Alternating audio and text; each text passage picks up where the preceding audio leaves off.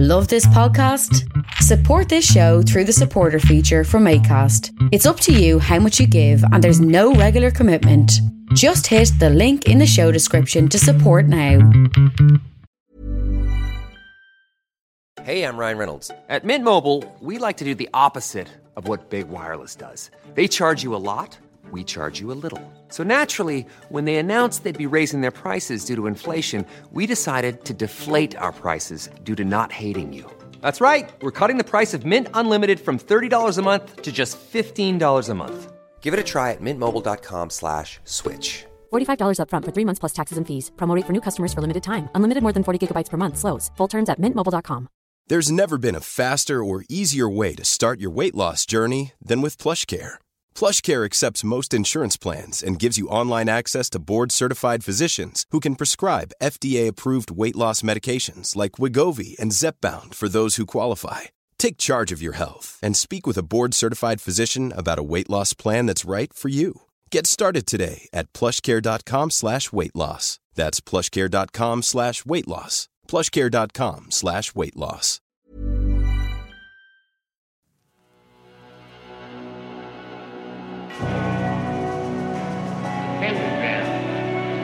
Dedicated to Henry Foreman. In the years of the primal force the dawn of terrestrial birth, man mastered the mammoth and horse, and man was the lord of the earth. He made him an hollow skin from the heart of an holy tree. He compassed the earth therein, and man was the lord of the sea. He controlled the vigor of steam. He harnessed the lightning for hire. He drove the celestial team, and man was the lord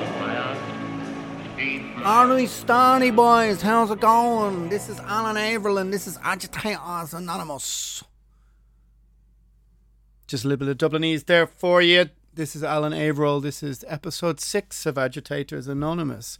How are you doing? Good morning, good afternoon, and good evening. A little bit of Dublin there for you right at the beginning, just to settle the nerves. Anyway, so here we are, episode six. It feels like about 10 years already since I've begun this podcast. But it's actually really only been five or six weeks, I guess. You know, I've been doing one a week. And I have to admit, the motivation has been a bit lagging behind this week. The city has started to open up a little bit more. So that's at least something positive. But my motivation is a little bit lacking. So I'm not going to bore you and start going on about politics or the virus this week. What I'm going to do is, firstly, I have in the second half of this a special guest, which is Jarvis from Night Demon. Anybody who has seen them take Europe by storm, well, take most places, I guess, but particularly Europe by storm, the last couple of years with their absolutely stellar heavy metal shows knows that Jarvis is a man who likes to talk and who's got a burning ambition. And it just so happened that he ended up being someone that I spoke to. As I said before, I'd planned a few guests, and Jarvis was more or less the first person who picked up the phone. They're going to come in over the next couple of weeks, a few more people. But yeah, so Jarvis from Night Demon, and it's an interesting discussion because we're a bit at odds over what we see as the future of the music industry, and it's very interesting to hear a, an optimistic perspective. You know, maybe I can get sometimes bogged down in my own um, negativity. I know. Can you imagine such a thing? Who knew?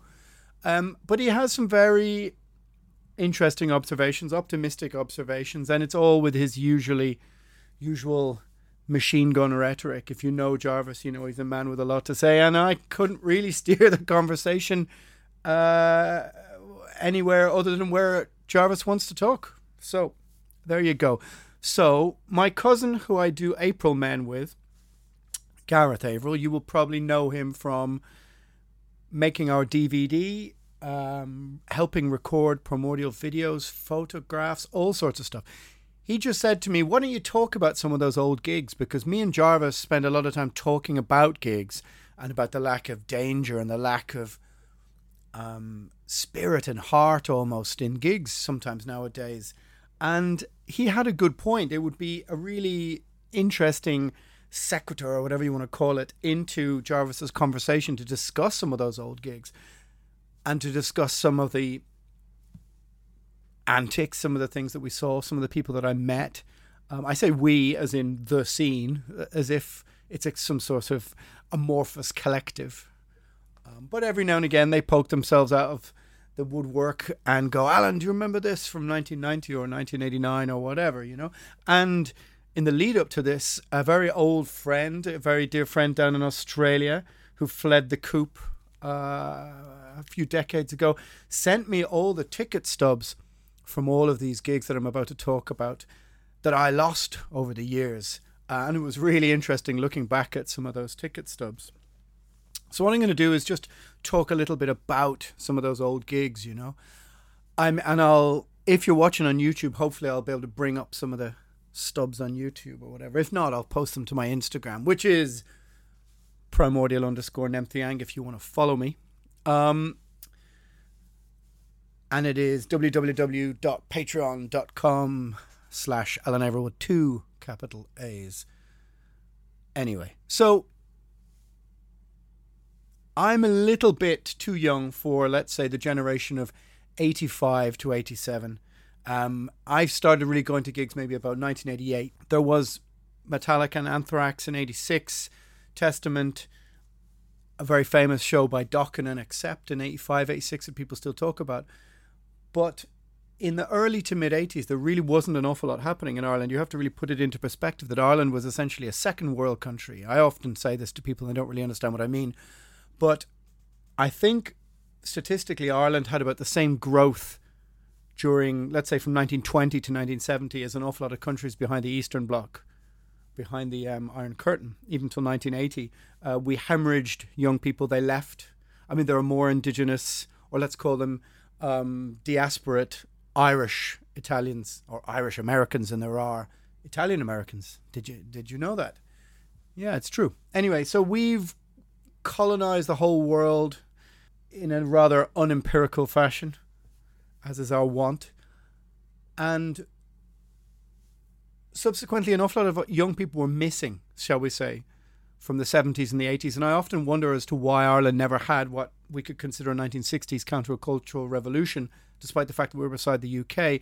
But there is another podcast that definitely be done about why Ireland, from the late 70s, early 80s, is just lacking. Like, there's no Irish discharge, there's no Irish misfits, there's no Irish. Iron Maiden, there's not really any new wave British heavy metal happening here. There's no Irish Slayer. Even on a non a really rudimentary simple. There's no Irish Joy Division, there's no post punk wave, there's the Virgin Prunes. But the reality is, for some reason, between 1978 and 1984 specifically, with post punk wave, industrial music, metal, death metal, whatever, there's just little or nothing from Ireland. And so there's no classic shows that I can say, point back to and say, oh, then this show in 1983. As for our own shows, Ireland is. I used to subscribe to this website called the Boneyard, which is gone now, but it had hundreds of old albums that you could download from uh, countries. You know, really obscure heavy metal, and uh, it was organized by country. And when you went back and you clicked on the country, you would say Uruguayan speed metal from 1985, and there'd be an album or two, or Venezuelan, or maybe not Venezuelan, but uh, lots of obscure South American stuff, whether it was Parabellum or, you know, just like heavy metal with Spanish lyrics or Portuguese lyrics. Anyway, when you clicked on Ireland, there was literally nothing. We have a pitiful compilation called Green Metal, which is 87 or 88, and there's bands still playing O Roche de Awalia, and it's all very AOR, keyboardy. There's no devil in it. No devil. No studs, no aggression, no nails, no otherness. There's nothing at all, which is so bizarre considering that Ireland had all the had a, all the ingredients um, to create countercultural music. It had it had religious oppression. It had um, emigration. It had massive unemployment. But there's no there is no Irish agit anarcho um, punk. A few bands, Paranoid Visions, but there's really nothing you could point to and hang your hat on and go, oh, this is the Irish Master's Hammer, the Irish Mephisto, the Irish Parabellum, the Irish Sarcophago, the Irish whatever. And it, it's it's fascinating to me because you could go walk into a music shop and buy instruments, and I know people who made their own instruments behind the Iron Curtain and made amps to be able to play heavy metal and risked beatings from the secret police and being put in isolation. You know, I mean, the stories that uh, Anton from Pentagram from Chile told me about their shows in the 1980s. I mean, they're playing thrash metal while under the regime of Pinochet, for example, or behind the Iron Curtain when you talk to Attila about Tormentor in Hungary. And of course, the stories go on and on, as anybody who comes from a second or third world country knows. So, for some reason, we're lacking the bands until the likes of ourselves, Primordial, Abaddon Incarnate, Cruachan, Minas Tirith, as they were then, um, Fifth Dominion, all those kind of bands, Morphosis came along. But there was an a few thrash bands in the late 80s who did a few things. But the reality is, the mid 80s are pretty, pretty much a barren kind of time in Ireland. I'll go back into that some other time, maybe with someone from Ireland as a guest to discuss why 78 to 84 is such a barren time for Irish countercultural music. I would offer the answer that maybe it's a mixture of migration, where creative, intelligent people had left, that it was the influence of traditional music and the show bands, which hung largely over Irish society. The show bands were sort of like the Irish equivalent of I'm not really even sure how to what to call them big bands who would have toured the country playing famous songs by English and American singers. I'm trying to give a comparison of something that would make sense, but I don't know. Maybe big band Irish Frank Sinatra style or something like this. And this the influence of this still seemed to hang over Ireland into the late 70s, into the early 80s, when musically we should have been rebelling against this stuff. Um, no idea. It's a bit before my time, and I'm rambling now off in a completely different direction as to what I intended. So I'm not going to talk about Metallica and Danzig in 88 or Slayer and Nuclear Assault in 88, as realistically, I was sort of too young for them to really have a massive impression on me, other than the sight of James Hetfield singing Welcome Home Sanitarium is one of the first memories I have of going, that's what I want to do. That's what I want to do. I want to be on the other side of the stage. And to put it into perspective, trying to go to a gig in Dublin back then was like was insane when I explain it to people now. If anybody who's read my small little piece in Jason from Misery Index's uh, book, myself and Paul from Primordial talked to him a bit about the violence, the street violence that surrounded going to a gig back then, and even he was just like jaw dropped, like, "What are you talking about?" But yeah, ask anyone from Dublin in the scene from like 87 to about 93, and they will tell you it was absolutely insane. Ireland realistically was a second world country, I think. And the antagonism on the streets, you could very easily go into town, into the city centre on a Saturday, and there would be hundreds of metalheads hanging out around on the street corners. Hundreds. And there would be street, there'd be running street battles with metalheads and let's just call them scumbags, but like townies, trackies, chavs, whatever you want to call them, up and down the street, like sticks out of skips, bricks, all sorts of stuff. And the violence would be, you know, just like running battles up and down the street. And going to a gig, you would be running the gamut of.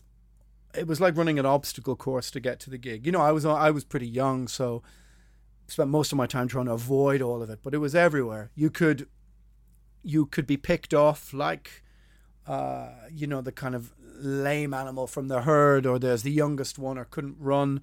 I used to go to punk gigs in the late 80s. No, let's say 1990, 91. And myself and a friend used to, I remember one gig having to jump out a window from the first floor onto a fire escape and being chased by a dozen punks across the city. And it was a kind of reckless kind of place. And anybody who remembers like the old Chinaman or something like this, remembers the crazy places where gigs used to happen in Dublin in the late 80s, early 90s. There you go, Brie. Um, and it was a kind of reckless, lawless place. And just going to a gig taking the train out to the suburbs where the gigs usually were, you were kind of like taking your teeth in your own hands, so to speak, you know. Anyway, I'm rambling. What am I talking about? I'm trying to say Dublin, late 80s, early 90s, was a kind of law unto itself. It's anybody who's gone out on a Saturday night in Glasgow or Belfast or Bradford or Leeds, and sometimes there's a whiff of like antagonism in the air. That's what Dublin kind of felt like most of the time. Um, you went out anybody who um, went into town on a Saturday to just hang out, and there were like punks and goths and cure heads and Smiths heads and you know every kind of counterculture you could imagine, and they we all fought with the pe- with the guys with tracksuits and just going up to the skate shop, Clive's Skate Shop up in Summerhill was like going up there when I used to hang out with you know teenage skate fans who were into minor threat and suicidal tendencies and all that kind of stuff. Um, that was almost like running an obstacle course just to get there. So, with the scene set of how insane maybe not insane, but hairy Dublin was. I think anybody who's listening to this who's from South America, Central America, Eastern Europe will understand what I'm talking about. But at the same time, it had an incredibly invigorating spirit. It had something indomitable about it. It had something um, absolutely reckless and dangerous, you know? Um, so, what I'm going to do is go through five gigs that stick in my memory from when I'm a little bit older, maybe old enough to appreciate them a little bit more. Um, and I think they're probably going to be ones that you're maybe interested in hearing about. Well, let's hope. F- five old shows, seminal shows, important shows that shaped our scene as we came along afterwards and they weren't older bands who were playing. Like if you saw Metallica in '88, they'd already going. They were already going since '81, '82, '83 on an album four. These are first or second album shows by bands who were really pretty influential. You know. Well, first one, Kreator and Death, 1990. This is famous for a whole load of strange reasons, and that being that at the time, of course, Kreator were on Coma of Souls. Personally, a, a record that seemed a little bit too polished to me. I was more into the Pleasure to Kill, even Terrible Certainty, kind of frenetic chaos of of Kreator. And around 1990, for the previous year or two, I'd been sort of my attentions had been taken by death metal, by underground death metal, by tape trading, and Kreator wasn't really um, hitting the same spot as it used to be, which is inevitable, really. You know, they were becoming better as musicians, moving into this other place that thrash was moving. Um, they were going heading off into this other direction, uh, but still a force to be reckoned with, in the fact that they were in the big venue, which I guess the Top Hat must have taken a thousand people, twelve hundred people maybe, or something like this. But the big pull was death. But this is the tour that Chuck didn't take part in. Um, so the story goes, literally cancelled a week before or a day before the tour. And so you had Bill Andrews and Terry Butler. They came, no Rick Rozz, uh, and no Chuck, or whoever was supposed to play. What? So 1990, yeah, Spiritual Healing. So it was a bizarre situation with the drum roadie singing and the guitar player who was the guitar tech, who was from a band called Rotting Corpse, but not Ripping Corpse. Of course, you know, when we talked to the guy, uh, you know, I think everyone made the mistake. Oh, Ripping Corpse, Dreaming with the Dead, which I'm pretty sure either had just come out or the demo for Ripping Corpse, which is actually a really, really great demo um, that had come out. So I can't remember who exactly who sang. I have a feeling someone told me it was somebody from Devastation but I'm not sure about that. Whoever they were, they couldn't really do death metal vocals, if I remember correctly. Anyway, so they came out and said Chuck at Chuck is at home wanking his dick off, blah blah blah. He doesn't give a fuck about you guys, blah blah blah. All this talking shit about him. Very very strange situation. But the band was tight, and they only played songs from Scream Bloody Gore, just eight songs. Evil Dead, maybe one I think from Leprosy. I presume the stuff from Spiritual Healing was too difficult at the time to handle. You know, you had James Murphy ripping it up on that record and stuff. Very, very, very strange situation, which set a kind of antagonistic precedent in the crowd. And I remember people in the crowd giving Frank Blackfire a lot of, lot of shit from the crowd, flinging coins at him and all sorts of stuff. Um, so Dublin in that anything that was seen as a posery or extravagant move, uh, people just hated it. You know, like people don't believe me, but when Kiss reformed to do their Psycho Circus World Tour, one of the only places that they didn't sell out and the gig got cancelled was Dublin. Now that says it's all says its own thing about the state of rock music in 1994 at its uh, or six whatever the fuck it was at its lowest ebb. But Irish people just they don't like showy. They certainly don't. And if you have exaggerated moves on the stage, then yeah, they weren't they weren't going to resonate with that. People rather go and see DRI, you know. So this very strange gig, Kreator and Death, and it was really odd as it should have been Death's first big European tour. Um, Sepultura had just come over and laid waste to Europe with Sodom, who I'll speak about now in a minute. But this was Death's kind of like. I, I know they'd played a few shows before that in 88. Um, I had a bootleg of one in Zaandam or Zwolle or something in Holland in 88. But this would have been their first big tour, and I think maybe would have broken them into the thrash realm, as there was a lot, still a lot of people showing up to see, to see that that gig at the time, you know, or that tour at the time and the atmosphere was quite strange at the gig. But afterwards, I never forget the crowd just piling into the parking lot around Kreator's bus and just literally heaving the bus back and forwards. Kreator, Kreator, like moving the back bus back and forwards. People jumping off the roof into the crowd of people outside it. The band just standing like obviously pretty freaked out at all these lunatics outside people just circle pitting, just going insane, flags with Kreator on it and all sorts of stuff. As I imagine, probably anybody who went to gigs in Poland, maybe in '90, would have experienced the same kind of thing. It was an electric atmosphere back then. Whenever a band came for the first time, you know. So that's the first instance, and oddly enough, Dublin would have a kind of a half reckoning with Chuck, you know, that I'll talk about now in a moment. The next show that made a huge impression of us was Sepultura for Beneath the Remains. This was 1990.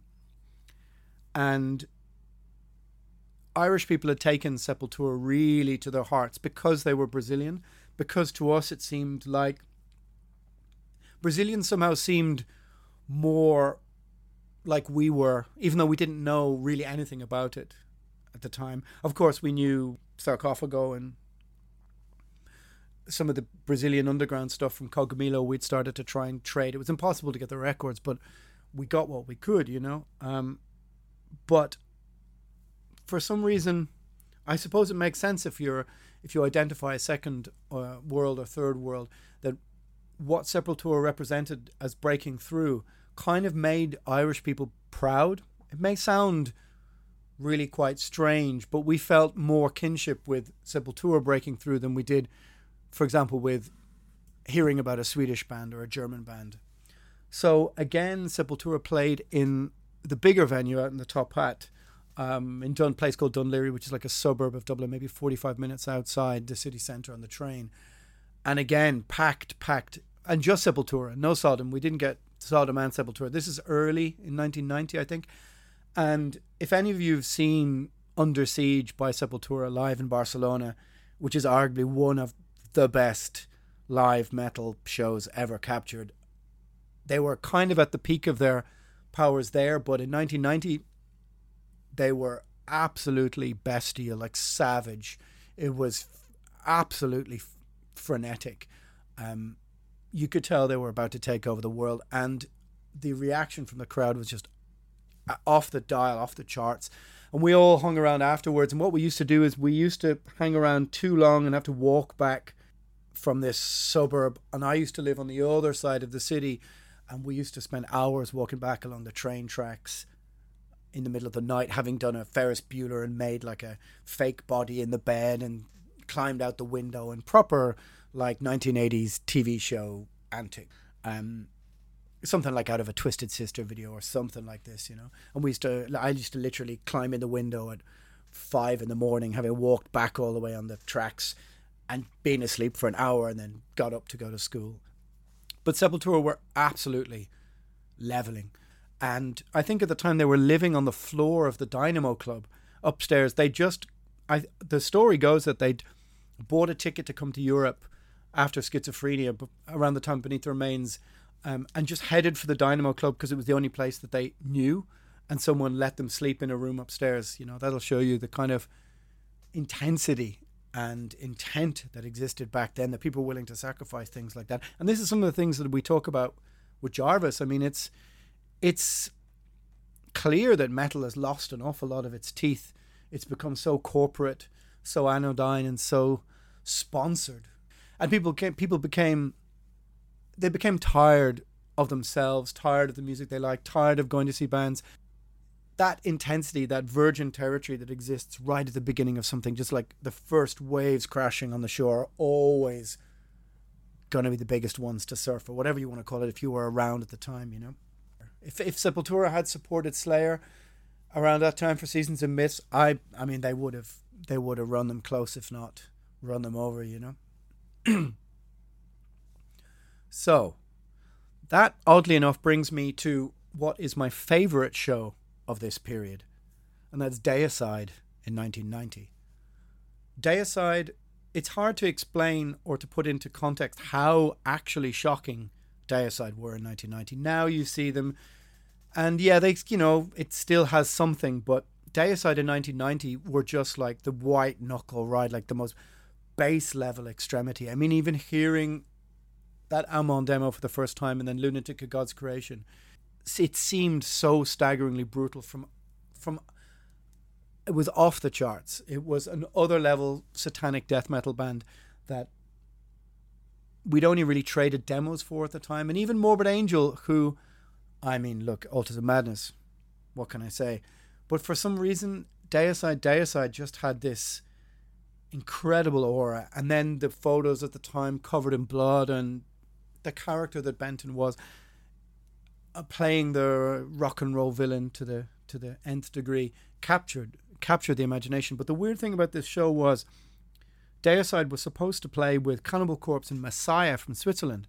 Really good band. If you can, if you don't know them, check out the first two Messiah EPs. Hymn to Abramelin and Extreme Cold Weather. I think really, really good death metal. Um, very underrated. Anyway, and that excited me because when I saw their name on the list, and Cannibal Corpse, of course, for the first album, um, Eaten Back to Life, uh, which, even though a little bit cartoony for me, uh, I still put it on the odd time and really enjoy some of the some of the riffs. They're chunky. They're I enjoy it. Anyway, I digress. Those bands had been stopped by customs, so it was just Deicide, and it was six days or five days after Kreator. And back then, having the money to go to two shows, which even only cost like six or seven pounds, which is like ten euro less, was quite difficult for most people. Now I remembered at the time managing to get like a, an, an extra five pounds for I don't know, I can't remember what I did. I painted a house or something like this.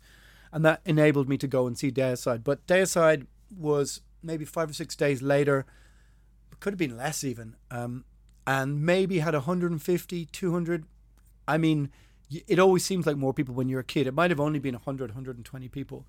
But this, for me, was the greatest show of that period. This was possibly the most brutal, violent, and aggressive show I've ever seen. And Deicide played an instrumental of um, Trifixion because they had no other songs. So they only had a 35 minute album, or is it 33 and 40 seconds, something like this. So they just hung out with us in the street beforehand. Glenn Benton with the newly burnt inverted cross on his head. And of course, this was just manna from hell for all of us, you know, little teenage Satanists who were absorbing everything at the time that came out like this, you know. And Deicide's first album was, and still is for me, arguably the greatest death metal album of all time. But Deicide were, if any of you can find on YouTube, there's footage of them like Maryland 1991. But there's one show in I think Edinburgh in 1990, which is three days after this show, or Bradford, and it's so caustic, so aggressive, it's so brutal.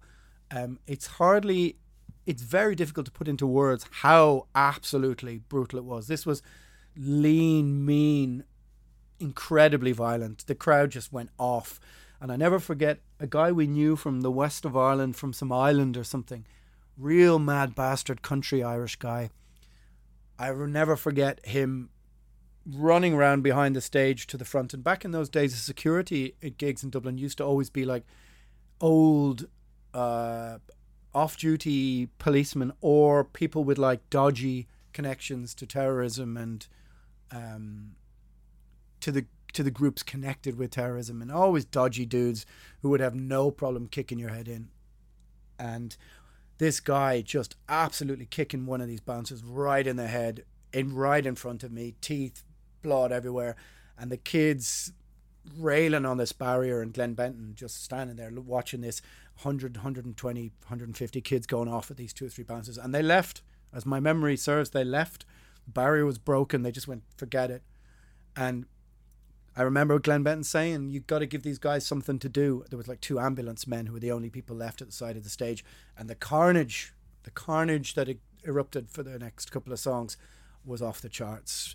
Um, you know, of course, take my memory with a tiny grain of salt, but the fact is, my memory is pretty clear for most of these shows because I wasn't. We didn't have the money to drink so we weren't like getting wasted and going to the show. We were skipping school and going and standing around outside the venue with our CDs or shirts or whatever, hoping to meet the band. We didn't um, we didn't have the money to drink.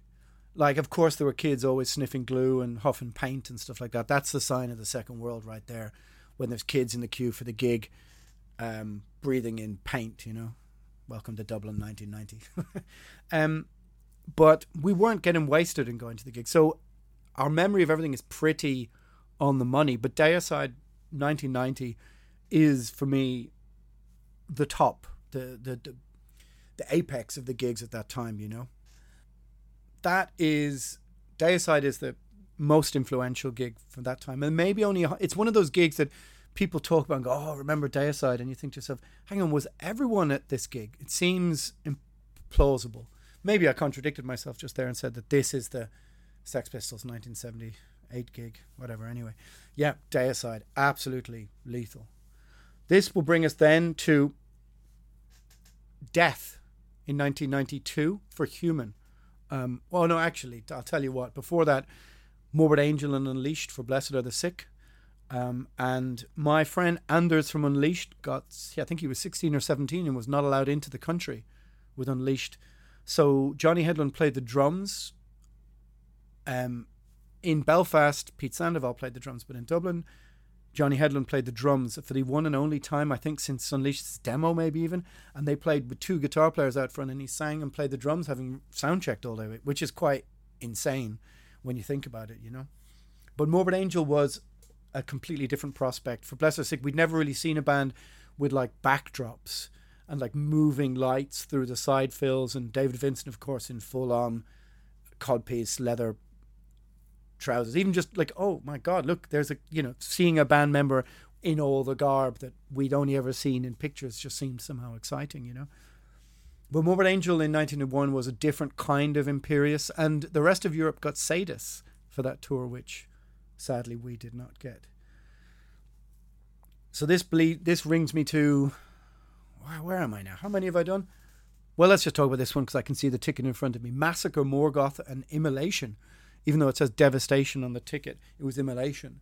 And I mention this particularly because this was a gig where there always used to be a gang of maybe 10, 15, 20 to 30 guys who would hang around at the edge of the street basically like steal tickets off kids, um, bash kids up, you know, st- steal their runners. Yeah, you used to get your like your your your runners take your sneakers, your whatever taken off you. you they take T-shirts off kids, um, all sorts of stuff. And this was one of the first times I ever remember. I was writing to Marc Grewe from Morgoth, and he came out to say hello, and he saw what was going on. This like pitched battle in the middle of the street. And he was just like, "What the f- is going on?" And we just had to explain to him like, "Yeah, this happens like literally every time. Every, not only every Saturday, but like every gig." And there were kids, you know, getting their runners taken off them, and then being sold back to them. Lads would come up from the country, and then you'd see them sitting sitting in McDonald's after the show, faces covered in blood, uh, with no shoes on and no top on. They'd have had their shoes and their tops robbed off them. And I don't exaggerate. And the police would just wander by and go, yeah, whatever, lads, you know. But this is one of the first gigs where um, this dude from Morgoth, he called the police on the guys who were beating everybody up. And I couldn't, at the stage, at that time, I couldn't stand near him because if I was associated with the police coming over and seeing, speaking to them, you would have got your head absolutely kicked in. And we'd never seen a band play as fast as Immolation, as brutal as that. It was the sound of Immolation in 1990 still sticks in my head, or was it 91? They were so brutal and so fast. And this super technical style of death metal is not what Morbid Angel and Deicide were doing. Massacre, of course, was Massacre. Morgoth was optically super impressive for synchronized banging blonde heads. They won the day for most people, but it was Immolation who we went to see, and we were just staggered that a band could actually play that fast and that brutal and that technical. And still to this day, I think over pound for pound, Immolation is probably still arguably the greatest death metal band of all time, and still live, taking no prisoners, still really great.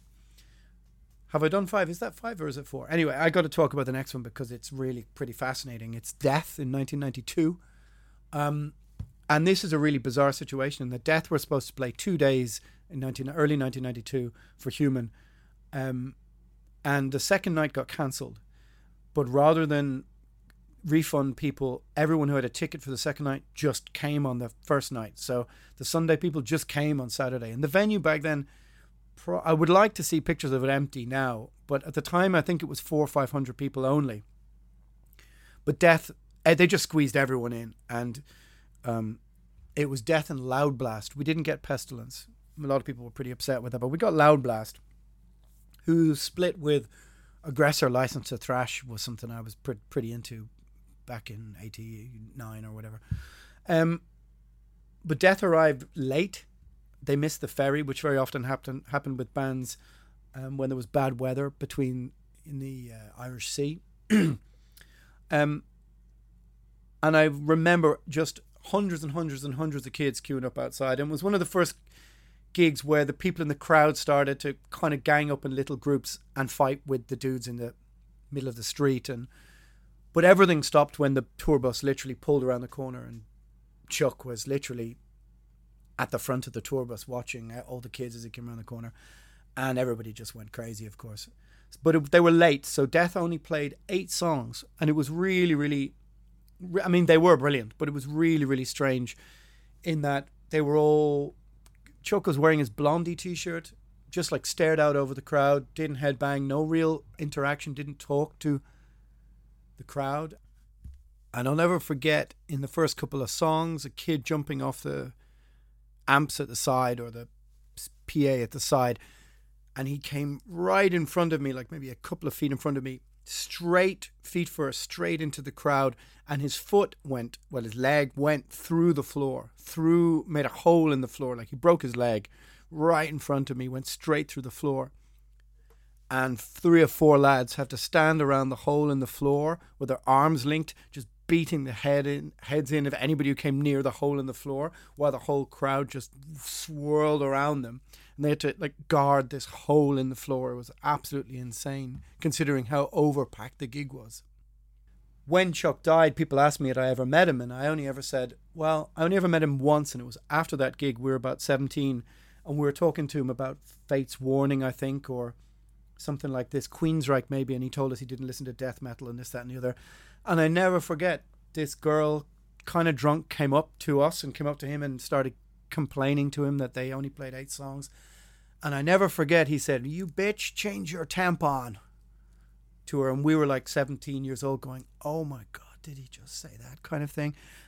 And of course, my memory of it is I don't know whether it was done in a sarcastic or cynical way or what kind of way, but when I was asked for any memories of him when he died, I said, "Well, I have one, but I'm not sure you want to. I'm not sure you want that memory." Um, to put it into perspective, David Vincent was cooler. That's you know that's what we'll say. it's very interesting because in the early '80s, Ireland got nothing. We didn't really get anything, and that I, that was before my time.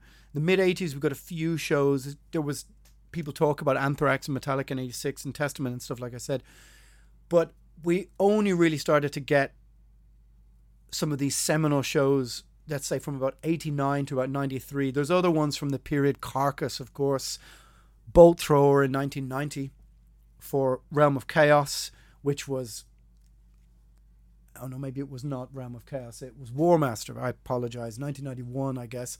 Maybe it was 1990. I can't remember. Anyway, Bolt Thrower got stopped because it ran over time. They only played seven songs, but we saw World Eater into Cenotaph, possibly the heaviest 10 minutes you might ever see to see Bolt Thrower in 1990, waging war through those two songs back to back. But there was loads and loads of seminal shows that looking back I was really influenced by. We were inspired by going to see all those bands, and they all hung out and chatted with everybody after the show or before the show.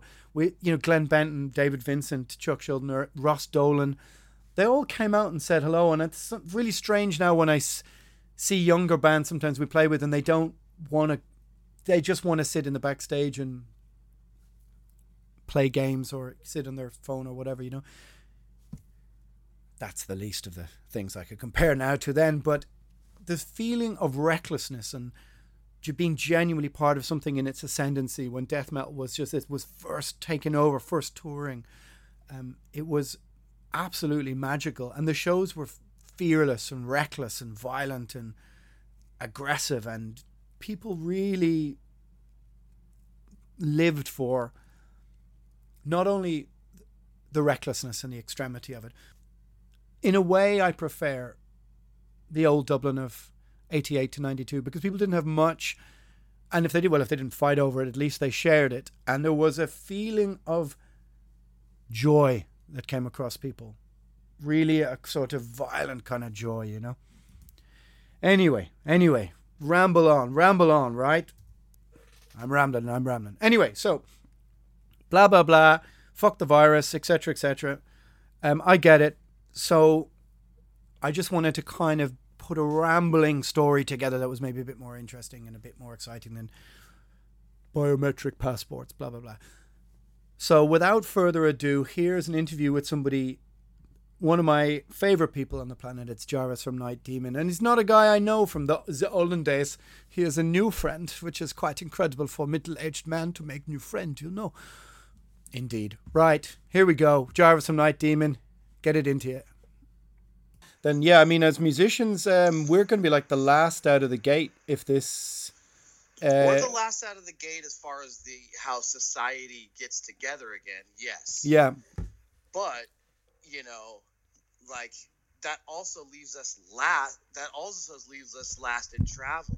You know. Yeah. So so we don't have to fight the fight on the front lines, so to speak, first you know? Right. Some business businessmen will mm-hmm. have to do that before entertainers you know? Yeah. Before entertainers and before casual travelers. They're the ones that are going to have to deal with that first. So you know it, it, the, the like i said you know like or like you said so we're, we're the last to experience work you know? Yeah, yeah. we're the last the last to experience travel. So i mean look like I guess I guess you know if I if I'm gonna end up being forced to do it, I'm gonna end up being forced to do it. Mm. But but I guess that's just a bridge I'll have to cross when, when that happens. You know. Yeah. Uh, but I I'm definitely not a fan. Uh, I mean, I'll be one of the last ones. I'll just say that. Yeah. Know? I will get. I will give it a herd mentality eventually at times. Mm-hmm. like if it if it uh, you know if it affects my you know my my I, I just got to weigh out what's more important sometimes you know? Yeah like, well well i mean it's clear that i mean this is really i'm not going to say it's like an open prison because it's not really because uh, when i consider that things No. that our ancestors did and that and the other but it, what it is is a life within very strict parameters that has no adventure has nothing of the other to it. And i mean especially oh, fuck, oh no way. Yeah. But especially as i'm just what i'm curious about it is though is like I could see comedy coming back as in distance tables with comedy, maybe theater, but gigs as we knew it, I'm I'm I'm curious. Is No, that going to be allowed? You I- know? Well, I mean, you got to understand this. Even comedy, comedy is meant to be in a small club, and Yeah, there's sure. already a shortage of those places. So that's not going to happen. You Yeah. know, like I see it happening virally. See, but that's fine. That you can, you can. That translates from the personal audience to the screen very well. Yeah. Live music does not. No, it's you know, it's like it- it's all everybody's everybody's waiting for the Night Demon live stream, and I'm like, dude, that's never going to happen. it's Like, awful. It, like, a little part a of me dies every time I see one. What we do, especially, you Yeah. know, Oh, no. it's just like no, sorry, you know. even Frost and Fire, you know, we've never live streamed the festival. We've had many people ask, and I'm like, no, if if you're not there, you're nowhere. Yeah, yeah. Like, you know, like like it's it's Mm. never a g- good representation of what's really happening. And I think the whole the whole that whole fan streaming thing on YouTube has just cheapened everything Yeah. so much. You know, I mean, I I, Um, I said it in the just before in the general opening to the podcast. Um, I was being you know flippant, but um, a little part of me, a little that belongs to Lemmy and rock and roll, just dies every time I get an invite to another live stream. we. It's just it. This is. I mean, if if this is rock and roll, it's going to be left in the hands of gamers and tech death metal, Nah, sweet nah, picking nerds, and Dude, look, look. you know. I'm more than I'm more than will. I'm the last guy that's gonna get the microchip, but I'm the first guy that you'll see set up an underground show. You Yeah. know, like, and if it has to be literally under the ground, I'll do it. You know, so like, that's the thing. I I don't. And, and look at people that don't want to come. They're they're more than welcome not to. I'm not going to do that right now. I'm still going to wait this thing out. I don't want to be the guy that's like, you know, you don't want to be the pastor that gets bitten by the snake. You No, know, you no. don't. And like, and even though I'm I'm more than fifty percent convinced that this thing's being blown way out of proportion. yeah, for sure. Yeah. There's a there's a good enough part chunk of me that I don't look. I don't have anything else to do. like. I'm not I'm not pressed to go out and do it right now. So like Mm. I, I'm fine just kind of waiting back on the sidelines and Yeah. and seeing what's going to happen. You know, so so uh, but but listen, I I've, I had a vision of you know where where I am here in Southern California. There's a we have a studio and we have a we have two warehouses where we have Oh, yeah. And Night Demon headquarters. There's a big industrial part around here, right? So the economy was already collapsing before this, and there's a lot of factories around here that are empty. Yeah.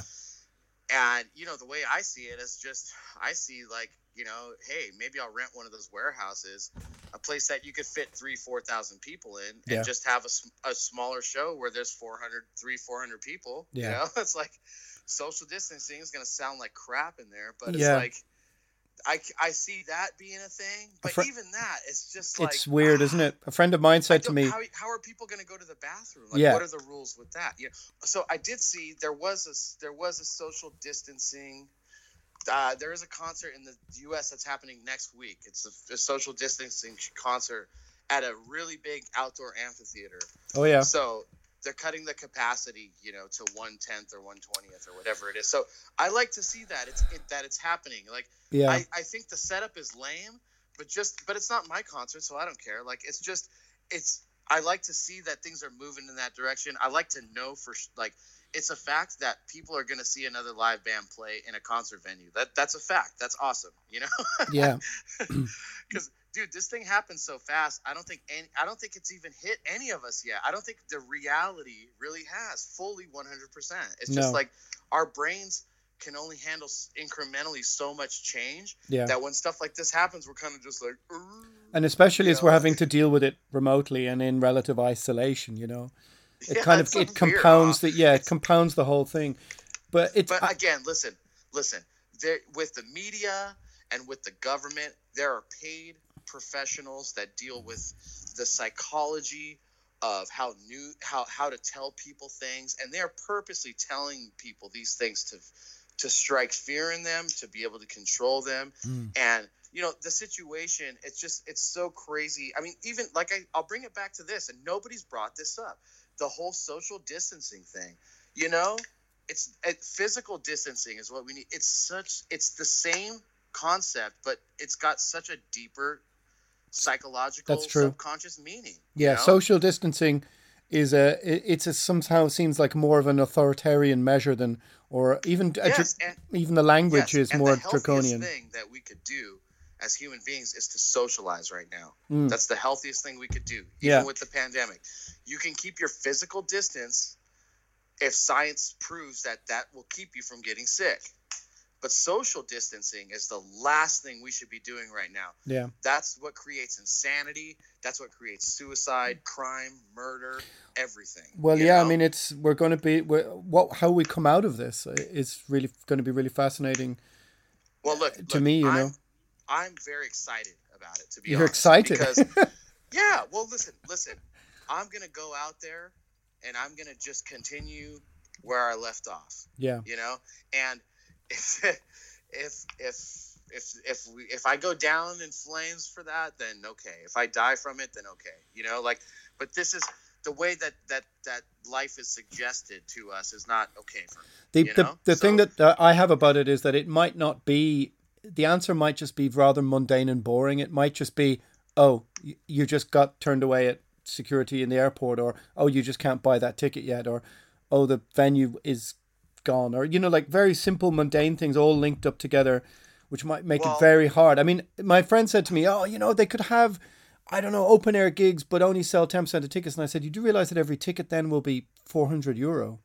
You do realize that? And she was like, Yeah. Oh, yeah, I suppose so. And Right. There's still expenses from the the talent. yeah, You know. I just, I'm just a bit worried that the the mundanities of the situation are, are going to be just like, I mean, in Ireland, I will say this, and I think this is true of a lot of countries, is that the finances are going to become so desperate that those are going to trump, no pun intended, the health and safety Dude. regulations, you know? Since And that, when has since when has since when has finances in Ireland ever gone well together in the same sentence? I mean, it, you know, we I did mean, all right for about a- 20 years, and yeah, then we hey, kind hey, of blew you it. Still have a civil war going on. Yeah. You know. Well, Or- we- we- yeah, it's like there's there's, there's other things. You know, like Yeah. it. You, I I don't think we could we can worry about things like this. You know, if it's if if if if we can't affect that, I think we could just worry about the things that we can do. You know, so Mm.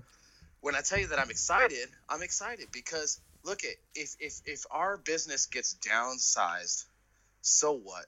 Like at least it'll be exciting again. If anything, I That's was getting true, bored. yeah. I was getting bored going out to the same old metal festivals and seeing everything just completely safe. It's too safe. you Yeah, it's- know? it's ba- yeah, it is. That's true. it's I agree with that, I, I missed I, I missed out. You know, Night Demon wasn't a band in 1979. You know, like Yeah. like I didn't have the experience of the newness. Or you know, I mean, maybe I want to go back to how I felt when I was Yeah. 15 years old going to shows. It's a fair like- point. It's a fair point. I mean, I'm, And, I'm and look, listen, Alan. When I'm when the next time I'm I'm on stage and I look down and I see people in the mosh pit, like you know, for a while their moshing got so old for me. I just every time I looked down and saw somebody in the pit, I go, make sure to keep that guy away from me when after after the show. Like like you know, just like yeah, I don't like. I'm like, wow, man, we really still get these people at our shows. You know, I was hoping we had a little bit more of some sophisticated crowd, right? Now. Now my stance is if I see somebody in the mosh pit, that's the most hardcore motherfucker who, you know, this guy, these people are afraid of nothing. They're willing. They're not talking about just social distancing. They're gonna run into each other. They're gonna sweat on each other. They're well, it is bleed it, on each other. it is an interesting um You know, bring and I, the danger in rock and roll, man. yeah, You know? I I hadn't really thought about it like that because I've been too busy, you know, kind of. Uh, I suppose when you have the rug pulled up from under you completely as regards to live music, it takes a while to reorientate yourself, and then everything was just an invite to another fucking dreary, depressing acoustic acoustic version of our metal songs, which I'm just I want like no fucking part in. Forget it. Like that Metallica blackened. Oh, lads, fucking stop, please. But it's just. I got just got so depressed that, that that the rock and roll was in the hands of just like gaming nerds, you know. But you are, but, but you're right. Maybe it needs to go back to '89 or '92 or '94 when things. At least I remember going to shows and they were dangerous. They were kind of dude. reckless, you know. I'm already starting. I just told somebody today. I'm I'm starting to take Saturdays. I'm taking Mondays off work, which is the, the which is the day that nobody takes off. So I have Mondays off, and Saturdays are my. I'm getting rid of the digital leash. No phone, no computer. I'm Oh, gonna turn it off and I'm gonna put it in a box. You know, I'm just gonna try it. I'm just gonna see Yeah, yeah, yeah. what that's like. Like I really, dude, it's crazy. You We're know, becoming cyborgs, man. Yeah, here- yeah. The internet went out here the other day Oh yeah. and and the power went out at some point when this whole thing first started, and I'm like, okay, here we go. And I'm like, man, I'm sure glad I hung on all my DVDs and my CDs and my, you know, and my Yeah. LPs. So it's funny. I'm watching like some stuff, you know, 80s movies and television yeah. shows and Sure, stuff. yeah. And I'm just thinking, like, man, it's so crazy how these people. I just got so disconnected and forgot about the, how people did things then. Yeah, yep. You know, Yeah. but it's just crazy to see a busy office and everybody and there's no computers Yeah, and okay. people are just like, you know, like Yeah, like yeah. reading and writing and talking on the landline and stuff. Like, yeah, I mean, there man. it is true. There's been lots of things that I can. I mean, I've you know, you can only walk around the city and see, wow, there's people out reading books. This is something I never would have seen uh, three or four months ago. yeah. You know, I mean, personally, I've mean, just been doing I'm- lots of running all the time. You know. Right, right, right. Well, I mean, look, it's a. I mean, I hope people are doing that. I You think this they are. Yeah. This this is a time where That and masturbating. you know this is a time where that happens because I mean where, where it's where it's a good thing to do that. I think everybody should get reconnected. Like I read every day a real book, you know, Mm, mm. and it's just it's so good for you, man. It's so it's just so great for your mind, and you know, uh, uh, the the problem happening here in the states is like th- you know this this quarantine time has gone really fast for a lot of people. It seemed to go slow for the first week or two. Right. and then before you know it six to eight weeks is done and they have to go back to work and they're like whoa wait a minute wait a minute. I didn't i didn't change my life yet. I didn't i didn't Oh, decide okay. to- Yeah, I understand. You know like like like i didn't expect it to end so soon like because all these other jobs and schools are never going to come back this year. What happened? You know and then you know i haven't decided who i am yet right yeah, yeah. then- I. and i'm still the same lazy piece of shit that i was before shit That's this sucks, you interesting. know? Yeah, it's, it's the psychology of being given. It's like you've been giving this like little in uh, extra summer holidays that you never but got. it's like this, man. this le- extra America, break, We you know. don't give vacations. Okay. Yeah, yeah. So, so it's almost like your employer telling you. Some of these people have been at companies for 10, 15 years that I know, yeah, yeah. and your employer's telling you you have to go home. You have no choice. We're laying you off, and we're actually locking you out of your emails, your accounts, all this shit, all your Mm. contacts. Of course, right? yeah, am. and you are being forced to take a vacation indefinitely. We don't know how long it's going to be, Yeah. but we're going to find a way to get you back, right? So it's a strange feeling just being open ended and not Mm. knowing like when it's going to come back and what it's going to be like when that is, right? So you kind of see the trends around you and you kind of get a good feeling of like, okay, well, looks like this is going to be lasting for a while Yeah. and there's all this government stimulus, right? So like the thing that's happening right here is the unemployment is being paid to these people from the government, whether you've paid into it or not, and Sure. it's a lot of money, dude. Like it's more money than these people are used to making. Right. So so we're like sometimes some of it's double. It's double pay. Okay. Right, For okay. them to sit at home and play video games, right? Yeah. So some people are Which some people are this. doing. Yeah. Right. So what the government's doing, and it's actually, I think this is one smart move that they did, at least on their part, business wise, Right. is they're giving zero percent loans to businesses, right? Right. But the businesses have to promise that they can't lay anybody off. Okay. So the government's giving zero percent loans to businesses, but making sure that the that there are no layoffs and no recession. yeah, it's like called the- furlough so- or something. Yeah. Right, right, right. So then, so the businesses are like, oh hell yeah! So they call their employees and go, hey, we're back. We're coming back next week. We're gonna go do a slow rollout where it's just curbside pickup. I even know record stores that are doing curbside. Okay, Really? so Okay. it's like, oh yeah. So it's like, so we're doing this right, and so you have a problem here because and and listen again, people. I guarantee you, the man or the powers that be saw this coming too. Okay, Mm. so here's the, here's what you have. You have you have the employer going, "Hey, great news, guys! You know, I've managed to keep the business afloat. You know, I got a loan, and you know, the government took care of your unemployment while you were off, and we got to get back to work. And I've got your job secure. Let's do this." And and basically, you should be grateful that you have a job and that I've kept my business going Sure. and I'm here, right? And Mm-hmm. then the employee comes back saying, fuck, this is not a good, I never liked this job in the first place. Like, I've had a taste of life without it. Now I'm going to go back for half the pay I'm used to getting that I was just Okay. Right. I see what you mean. nothing. Yeah. Yeah. Yeah. But if I quit my job, I can't collect the benefits. Sure. Of know? course. Yeah. Yeah. and, Ah, and the this is- company can't lay me off because even if look at even if the company would be better off without an empl- a certain employee, right? Mm. Or you were friends with your boss, you st- they still cannot legally lay you off, or they don't qualify for the loan. Okay, yeah. It's like what we had in Ireland, like a welfare trap, where you have generations of people who realize that the two or 250 euro they get a week from the state, they're better off with that and just then they can just do whatever they want as opposed to, you know, well, then do you No, really- absolutely, Yeah, yeah. So, yeah, the system is it's really screwy because, you know, it's designed for certain people that make more money to be able to not be totally screwed, but the, the reality is most people getting the benefits are people that don't make much money. So- Right, I see. Okay. That's interesting. So they, they didn't they didn't base it on your annual income. They just said across the board right. you know so it's crazy man but you know um i will say that everybody in my band and and all the bands i manage you know i've signed up and qualified everybody for it so there's like a thing for gig workers that just Sure. started so if you're a if you're a musician or a stripper you know ba- basically the government's giving you ab- uh, about 18 to 20 thousand dollars from here to the end of the year Wow. Uh, our government so that's bro- cool, but again, it's like you know the whole thing, dude. It's like they've been giving money to dead people, the stimulus checks and stuff. You know, they end up in people's accounts that aren't even alive anymore. Wow. Like they're just giving it away. And I, I, I had a friend who got uh, his his mother died, and he.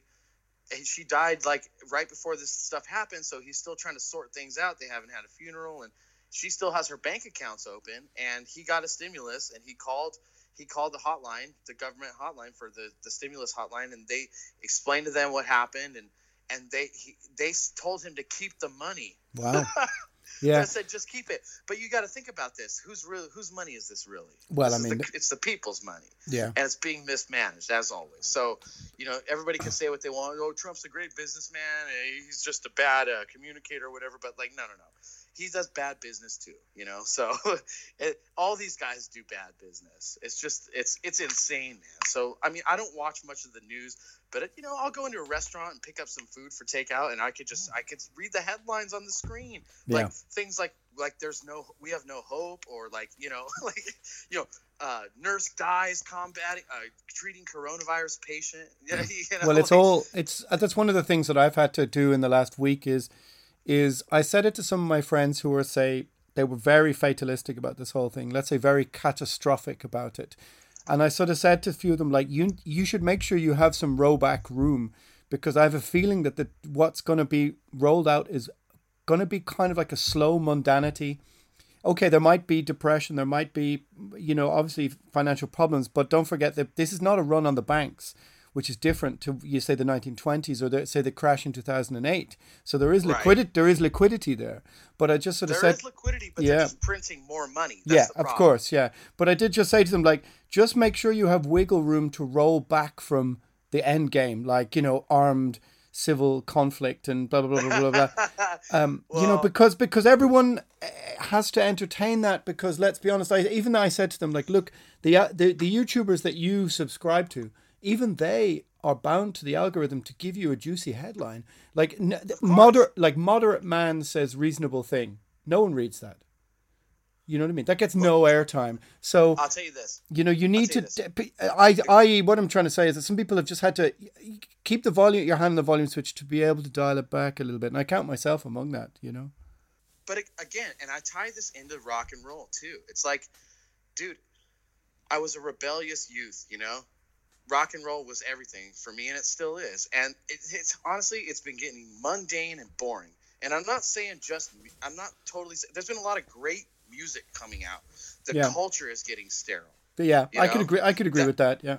Yeah, so so musically, I have no complaints. I've been really liking a lot of stuff, you Yeah. know? But mainstream But- heavy but- metal is very safe and boring. That's without a Oh, doubt. Yeah. dude, I don't even, yeah. Yeah, we no, don't even need to talk about that. Yeah. Yeah, no, no, no. But I mean, you're going to see a lot of, you know, there, there, will be a lot of changes. But I'm, I'm just, I'm really excited to just be living in a time and feel alive. You know, I mean, we're the first generation that never had to go to war ever in history, ever. Think about that, Hmm. ever. I, it, it still, it still, it still might happen. You know. Well, this may be it. Yeah, know? it, it might be it. Uh, Let's we can do this again in six months or twelve months and see if my I said to, uh, earlier on I said if my if my uh, bunker apartment here is being used as a sort of as a sniper silo by you know sort of by the green vest militants you know to fend off the city from uh, you know armed uh, oligarchical bots or something then it might be a different podcast but I I tend to agree with you it has gotten very safe yeah I hadn't really thought about it like that before though you know yeah, it's just this music used to mean something. Like the people need to bring a little bit more to this, you know. Like there needs to be, a bit more sacrifice and, And, you energy know, maybe not- yeah but it needs to be about the music and the experience of the actual concert and the participation of the audience, you know. Yeah. Not, not like drink more beer in the parking lot, you Yeah. know. I I, I don't- yeah I never I hadn't honestly until you laid it out like that I hadn't really thought about it like that because I remember coming from a time when heavy metal did indeed mean danger and sacrifice you know from the old Yes. underground but it, it it is true it has got a little all a little bit corporate and complacent and safe We call know? it the pussification of America. Whenever something happens, whenever something happens, like, um, hey, uh, the, this, you know, somebody, fl- the tr- truck flipped over and somebody was in the back and they died. Okay, new legislature. That's never. That can't happen again. Having the the government control is just, you know, I don't know. It's it's nice to grow up in both eras, the pre-internet era and then the internet oh for era, sure see- I'm so thankful that I was a teenager in the in the 80s Oh and my 90s God. yeah Oh my God, it's crazy. I think that we've lived through in in in the history of mankind, at least as it sits right now, that we know about. This is there's been more advancement in a quick in a shorter amount of time than yeah. ever before, and we we've lived through that, and it's kind of funny. And I try and I don't want to lose the I don't want to sound like an old man, but I don't want to lose some of those those core values and the things just like you said we were saying you know just cracking open a real book there's a psychology to it there's something that it does to your brain there's a certain connection that it makes you know or using pen and paper to write something Mm, you gotta mm. you know you're bringing you're bringing your thoughts into the physical world when you do that Yeah, you know for sure. not on a keyboard not on your phone like make it real you know it means it these things used to mean something and they still do mean something. They have a deeper meaning. And the powers that be that are telling us what to do trust me they're not going to be doing that. They're going to be doing the things that i'm talking about. You know Mhm. they're not going to lose those traditions. They won't ever. But anyway uh you know hey look at i mean yeah let's wind such it up is eh? life such is life man it's good to be alive you know if you're not if you're not here you, you're no you, you got nothing you know Yeah, So- yeah. Well, no, I, I, I, there's a few, a lot of stuff in there for me to unpack now that I hadn't really thought about before. You know, I've been busy, obviously, uh, erring on the side of uh, gloom and pessimism sometimes. But no, I, I, I think there's a few very, there's some very valid points in there. Definitely, I hadn't looked at it exactly like that, but it is true. I mean, dude, we could I'm do with a bit more get- sacrifice I- and danger, Yeah. for sure. Yeah, dude, absolutely. And like I'm just looking forward to that first day of going outside and and and kickstarting the new world for rock, you know? All right. I, and I'm already working on it. I mean, I'm I'm going to leave look. I'm going to walk out of this door with an you're going to see me with an eye patch from now on. And I and I'll I'll still have both my eyes too. I but you know, this is like we're going we're going road warrior style here, dude. You know? All I'm right. ready, dude. So there you go. There's the first guest on Agitators Anonymous, young Jarvis from Night Demon. Like I said, Instagram is primordial underscore Nemtheanga. You can find me on Patreon at slash capital A Alan capital A V E or I double L. Uh, and that's gonna be it. This is on Acast on Spotify. Please, if you can, subscribe share, give me a rating, have a look on YouTube. There's going to be a few other videos and stuff up there. That's it. Till next time, metal never bends. Pentagram, dedicated to Henry Foreman. In the years of the primal force and the dawn of terrestrial birth, man mastered the mammoth and horse, man was the lord of the earth. He made him an hollow skin the of. He compassed the earth therein, man was the lord of the sea. He controlled the vigorous. He harnessed the lightning for hire. He drove the celestial team. Man was the lord.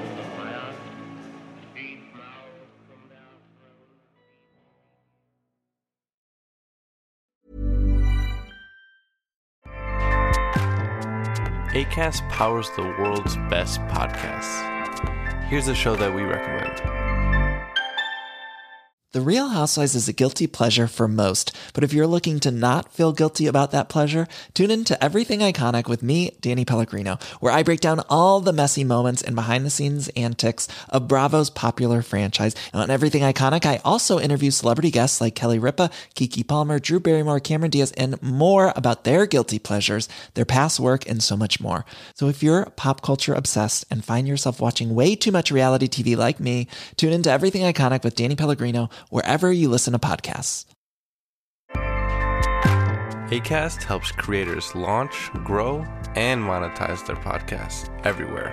ACAST.com.